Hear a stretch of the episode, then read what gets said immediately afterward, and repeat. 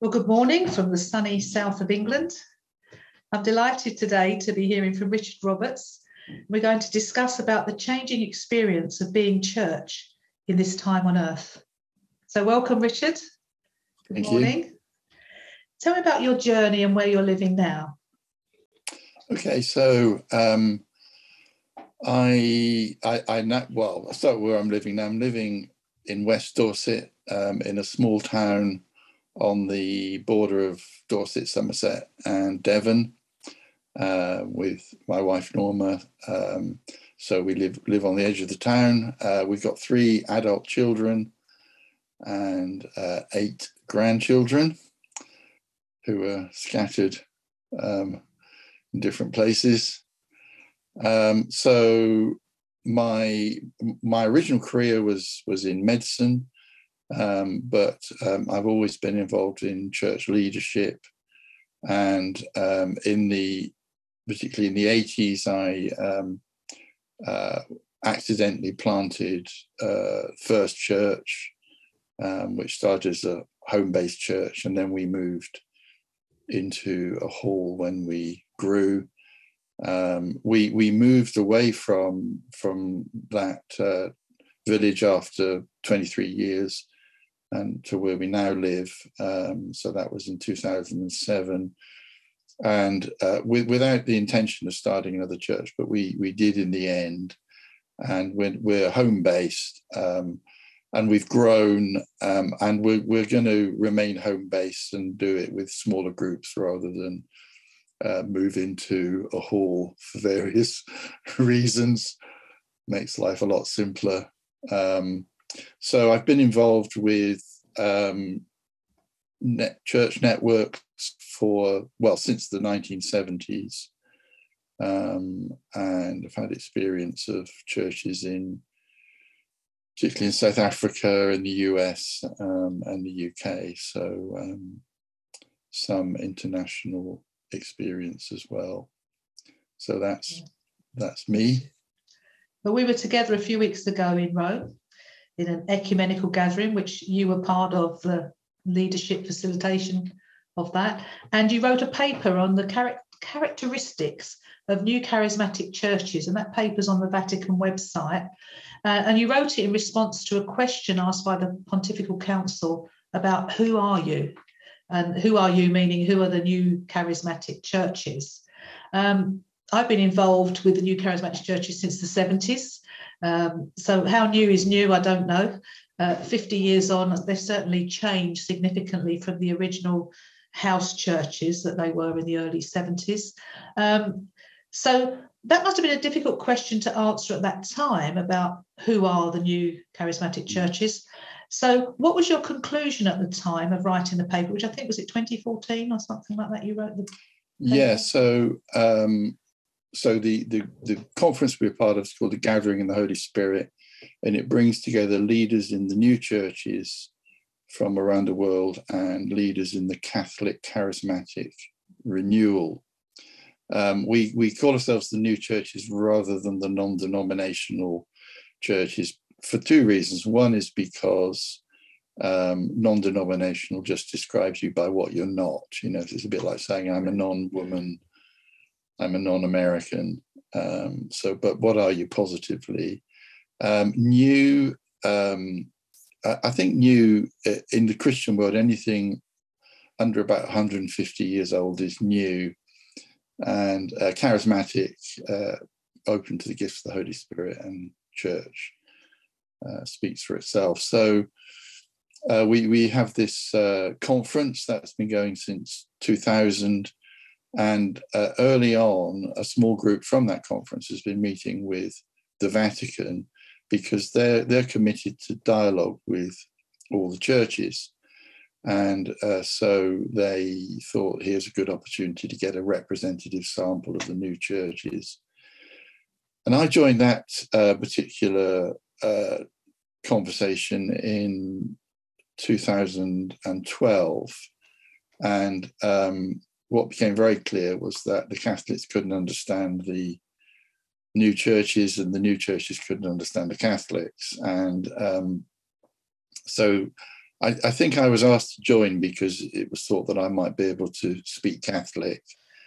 And so we spent the next um, uh, six years uh, trying to explain who we were, because that was the big question like, who are you? You know, are you evangelical? Are you Pentecostal? You know, are you Baptist? Do you really exist as an entity? So um, that involved quite a lot of thinking, writing, research, and we would bring the whatever we'd done back to the Vatican, to the Pontifical Council for Promoting Christian Unity, which sounds like something the police would ask you to say if they think you're drunk driving.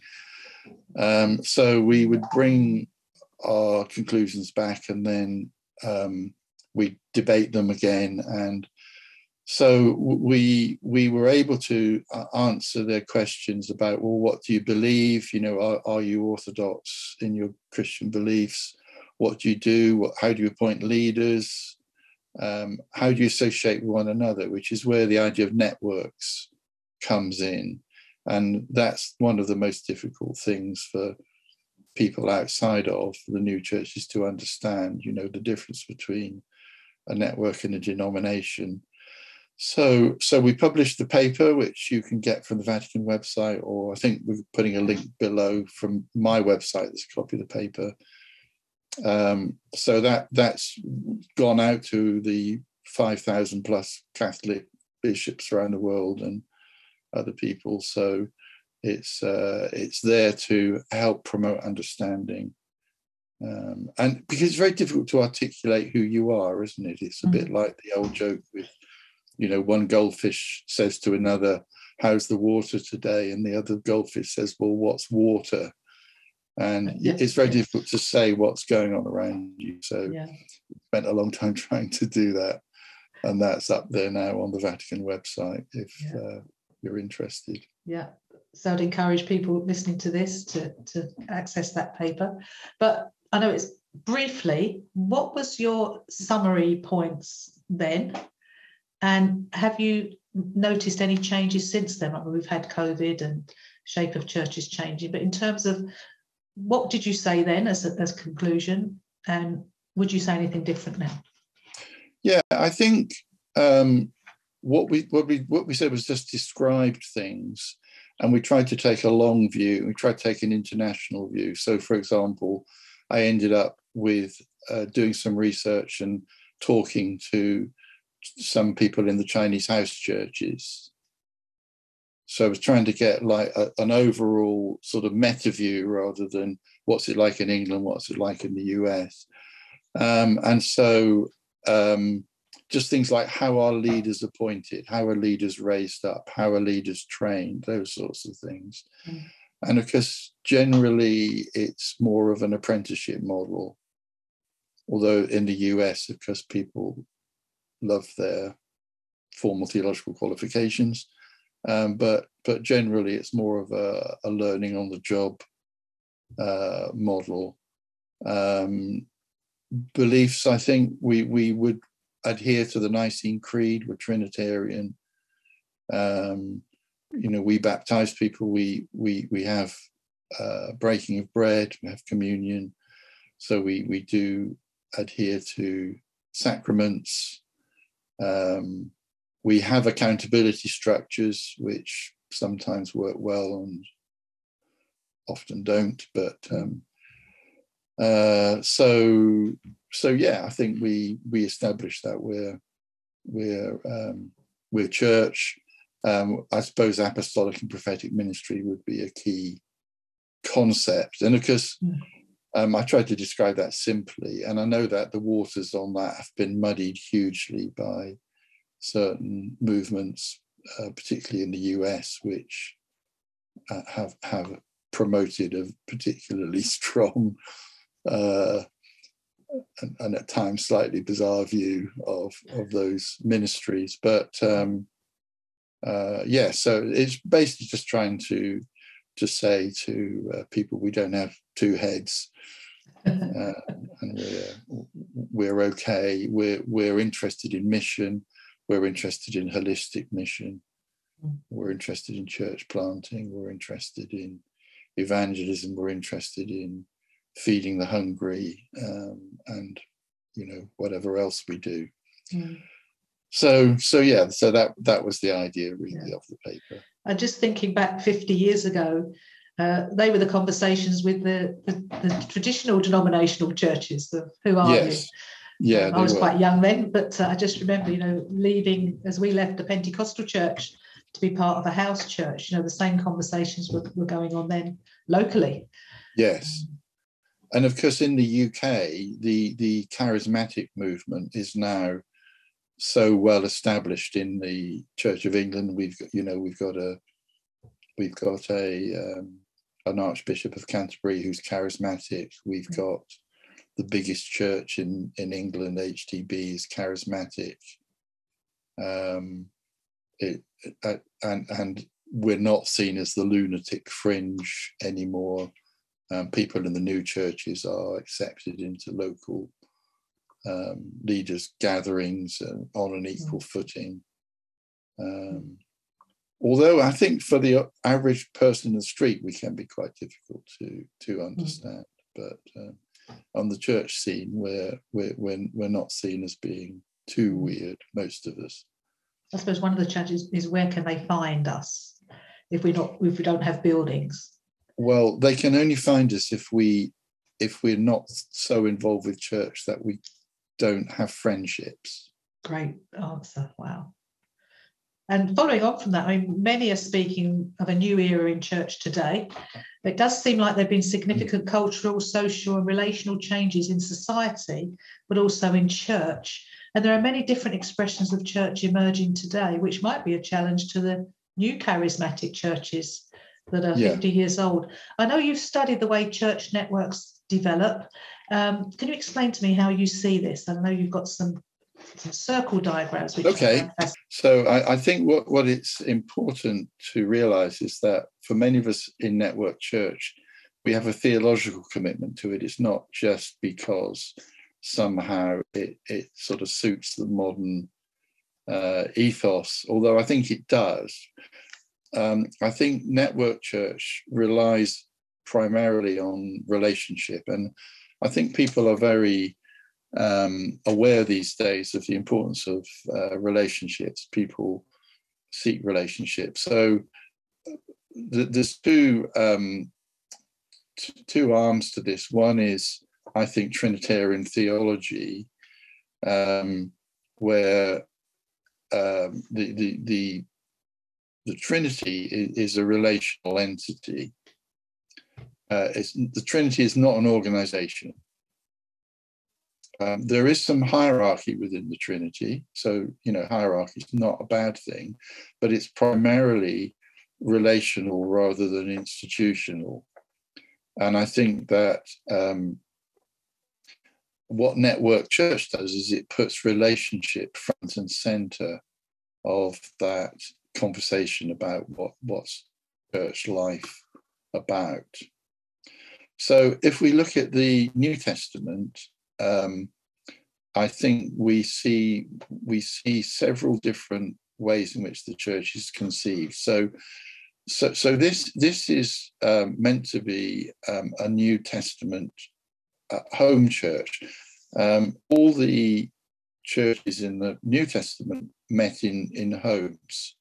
Um, we we've got one example. Um, Paul um, the lecture hall of Tyrannus meeting in a workplace, but essentially, church was in a home and uh, a sort of middle class, um, reasonably well off person's home would be able to seat something between about 18 and 50 people, 50 if it was, you know, big, but probably so most of the letters that we see, like if you look at 1 Corinthians, where where Paul is writing to churches and, and saying, you know, one of you goes hungry and the other one is eating. This isn't a huge uh, gathering he's talking about. This is this is a a meal in a home where some people are keeping back their food from from other people and not sharing it. And and once we once we appreciate the importance of of home churches in the in the early Christian centuries, um, we we gain a deeper understanding of, I think, what church is meant to be about. Um, so the, the the the basic unit of the church was generally quite small. Um, but but they were linked together in quite strongly with other churches in what we call a local network. So it wasn't that there was a Baptist church over here that linked mainly with Baptist churches, you know, 30 miles away, 50 miles away, 100 miles away. It was more like you've got a, a little church here, one here, one here, and they're linked together and they're linked together relationally. They're not, not linked together because they're an organization. So we've got two, two entities here. One is the church in the home, and the other is what you might call the local network. And um, so Paul was able to write to the church in in Philippi or, or into a whole region into Galatia because they formed a local network. And this strong relational unity is evidenced by the fact that when Paul left Ephesus, he was able to gather together the leaders of these churches in one place. He could call together. So um, we, we've got three entities that we commonly see was the house, the church in the house, the local network, and the universal church, you know, the I will build my church uh, of Jesus, Church Big C, which is translocal and exists through time. But I want to add a fourth entity to that, and that's the idea of, of wider apostolic networks. call them apostolic because they they were linked with particular figures. So um, we see this particularly in the Gentile mission with Paul and Barnabas. This is this is simplified because um, if this is Corinth, it was actually Paul and Apollos, wasn't it, who influenced Corinth. So in, in one locality, Paul was influential. In another locality, John was the person they looked to. In elsewhere, it may have been Peter. And so we see that there were strong bonds with particular leaders who'd, who'd helped to found those churches or had an ongoing relationship with them. So there was John in Asia Minor, there was Paul um, in, um, uh, you know, stretching up through through Turkey and um, uh, Europe and there was Peter in Judea and um, and and probably Rome. You could also include the Jerusalem church, where James was a, a, a particular uh, strong figure. Um, so there were these strong bonds between churches in a region. Um, the the churches themselves were were strong local communities. You know, so so when uh, when Peter, Paul, or John wrote to them, they told them what to do with one another, didn't they? You know, love one another, greet one another. So, which is quite manageable in a group of of 18 or 20 people. Um, so uh, you get this translocal apostolic leadership that would link with churches in different uh, areas. Um, I could say a lot more, but essentially, I, I can give you, uh, I can quote Anglican and Pentecostal um, theologians who both say this idea of the network was particularly important um, in in in the early church. That there were that there were sort of communi- Paul and people like him acted as communicative nodes between these different groupings. So, um, and it was based on a kinship, kinship structure. So this was like a small extended family. And this became a sort of family where the links between people were relational. And this was a relational bond. And the, the links between apostles was also relational. And we can see this with Paul because he described himself as a as a father, didn't he? Or in another place as, as a mother. So, so uh, th- this is a sort of network structure and it's primarily relational. And I think that um, to come back to your question, I think that that's what people are discovering. They want to rediscover the relational nature of the church. Fascinating, thank you. So today we have 50 years plus of networks worldwide, but in the UK, I think of, we would call them perhaps streams, as well as networks with what we would have called, we do call apostolic leaders. Uh, but in the last few years, many of those pioneering apostolic leaders have passed. Um, and it seems, uh, well, it doesn't just seem, I hear from lots of church leaders that even before COVID with lockdown, uh, people were engaging less in church, you know, but then yeah. culturally, socially, things have changed. People, younger people want instant, um, you know, communication is virtual a lot of the time. Um, so, how do you see this network model emerging in today's culture? Well, I think um, that's, that's got a lot of um, content in there. I think that the the thing about home church is that it's ideally participative, and even those of us who are older, it's it's. I'm, I'm not speaking for everybody here, but for me, it's very boring to go along, listen to a 40 minute Bible lecture uh, every week, even with a very inspiring teacher, um, sing lots and lots of songs. Um, uh, um, I mean, I love to do that occasionally, but I think for most of us, what we want is something we feel we can participate in. I don't mean as a free for all. You need a, a good process, it needs leadership. But I think that um, that that that that smaller communities um, somehow meet the present need of many people. Um, I think you know we live in a in an internet age, don't we? And and a, a lot of the the way, particularly Protestant churches are run, um, relate back to um, the, the 16th century when most people weren't very well educated, didn't have access to to information, and so what was needed was um, was essentially a, a, weekly lecture. I, I like the the lectures. I I like giving the. I'm I'm using very secular words here.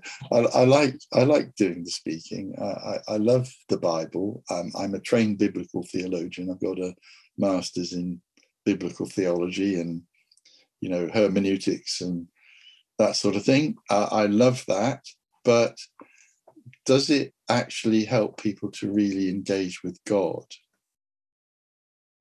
And I think I think that's the issue. So I think I think what people, I think basically the church should be a community. So it's primarily relational, but it should develop disciples. And it should enable those disciples to, you know, serve society, whether it's in, you know, relief of poverty, um, helping people in distress, evangelism, church planting. So, so I, I think if we ask that basic question, what's the best way to create community?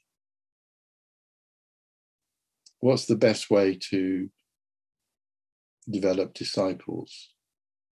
And and, and I think one of the good ways of developing disciples is helping people to develop the right rhythms in their lives. Mm. So, rhythms of prayer, rhythms of community, rhythms of accountability, all those things. Um, and and and so so I think that there is a very wide appeal.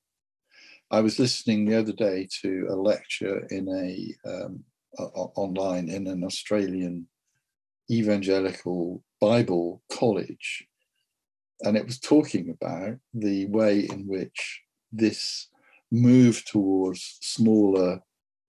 I mean, some people use the terms missional communities. I'm not sure whether I like that term actually, but um, it, it's there, you know, and and a lot of people want it. Of course, a lot of people also want the stuff put on for them. Mm. And who am I to deny anybody what, what they want? But the problem is, you see, that a lot of what is now traditional charismatic church is based on the motorway service station. So basically, you're whizzing down the down the motorway of life at breakneck speed, but you need caffeine to keep you going. So you stop off for your caffeine break. Well, church can be like that. You know, you're whizzing down um, life's motorway, and, but you you need this this God boost to, to cheer you up, and so so that's what church can become. Um, and so uh, it's a different model. The other thing is that with with, with more locally based um, communities, is that you're not duplicating, are you? So that in more traditional churches, you have a Sunday meeting and then you have a home group, so you can mm. do a lot of the church stuff in the home group. Well, why why duplicate? Because that that abstracts you from your local community.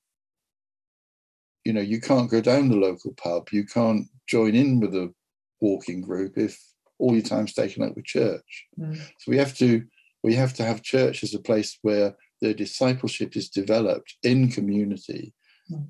but the, their ministry is seen as what they do in their daily lives. And mm. we're empowering people to be effective followers of Jesus, by which I don't mean sort of salesmen for God, but people who can engage in ordinary conversations, who can in, who who can offer to pray for people, who can listen, who can simply explain their faith, who can do whatever the river of living water that's flowing out of them. Wow. Wherever you. that finds its level, they can do that effectively. So that that may sound a bit idealistic, and I'm sure it is, but I think does, does sound relational. It does sound like we need to be connected to the communities where we are, rather than yes. separate. Yeah, it does. And, that, and that's that's why we have this hidden. we have this we have a hit and run model of evangelism. Mm. You know, where, where we rush out and drag back a few um, converts into the security of the fort, and then we bolt the doors, mm. which isn't very incarnational, is it? It's not going, you know, Jesus dwelt among us, mm. pitched his tent among us. So, uh, and I believe if we have, we develop friendships with with ordinary people around and about us, we we won't need particularly to look for opportunities. I hate that phrase because they'll they'll ask us about the hope that's within us. So and the Holy Spirit will be acting on our behalf as well. Absolutely. And you'll be able to say a word in season mm. to somebody. and what comes to mind then is we're meant to be led by the Holy Spirit. And if everything is predictable, there's not much opportunity to be led. Yeah, I, I uh, got on a, I had a 15 minute um, train journey to Gatwick Airport on one occasion. And um, so I got, got on this train and it was absolutely packed of standing room only. And I, and I carry my luggage on my back. And that I got on the train, and there was a, and I had to stand very near to a man who was ranting and raving, and he was a big guy, and I thought he's going. I thought I'm going to not catch his eye because he might hit somebody. And so I turned around from him, and my my luggage on my back bumped into him. So I I apologized to him and I said to him, um, oh, I'm really sorry. He said, No, it's not your fault. He said, It's it's these trains. He said, they make me so mad. I travel on them.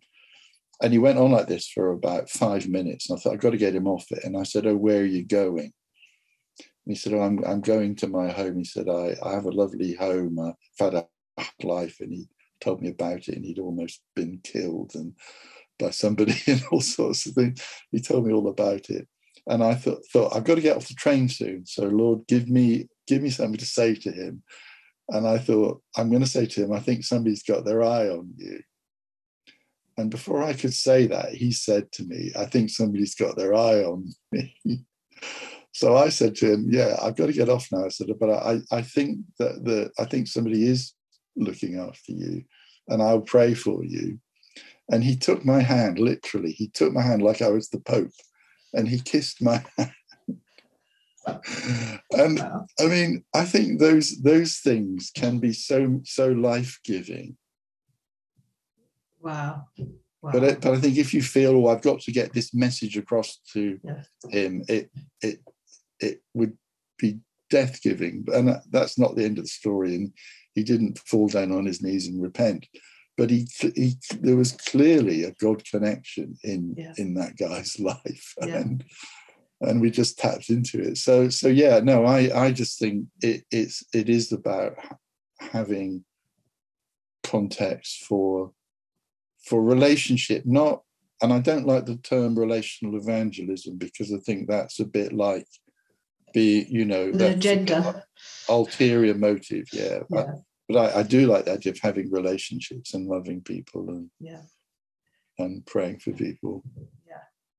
Sorry, that's that's an overly long explanation. Well, this has been a great introduction, Richard, and I look forward to our next conversation where we'll dig a bit deeper into some of these topics. So, thank you so much for your time. Thank you. And uh, I'll see you again soon. Yeah, thank you. Pleasure to be with you, Christine. Thank you for listening. And there's a link to the paper on the Vatican website or Richard's website below. So we'll see you all next time.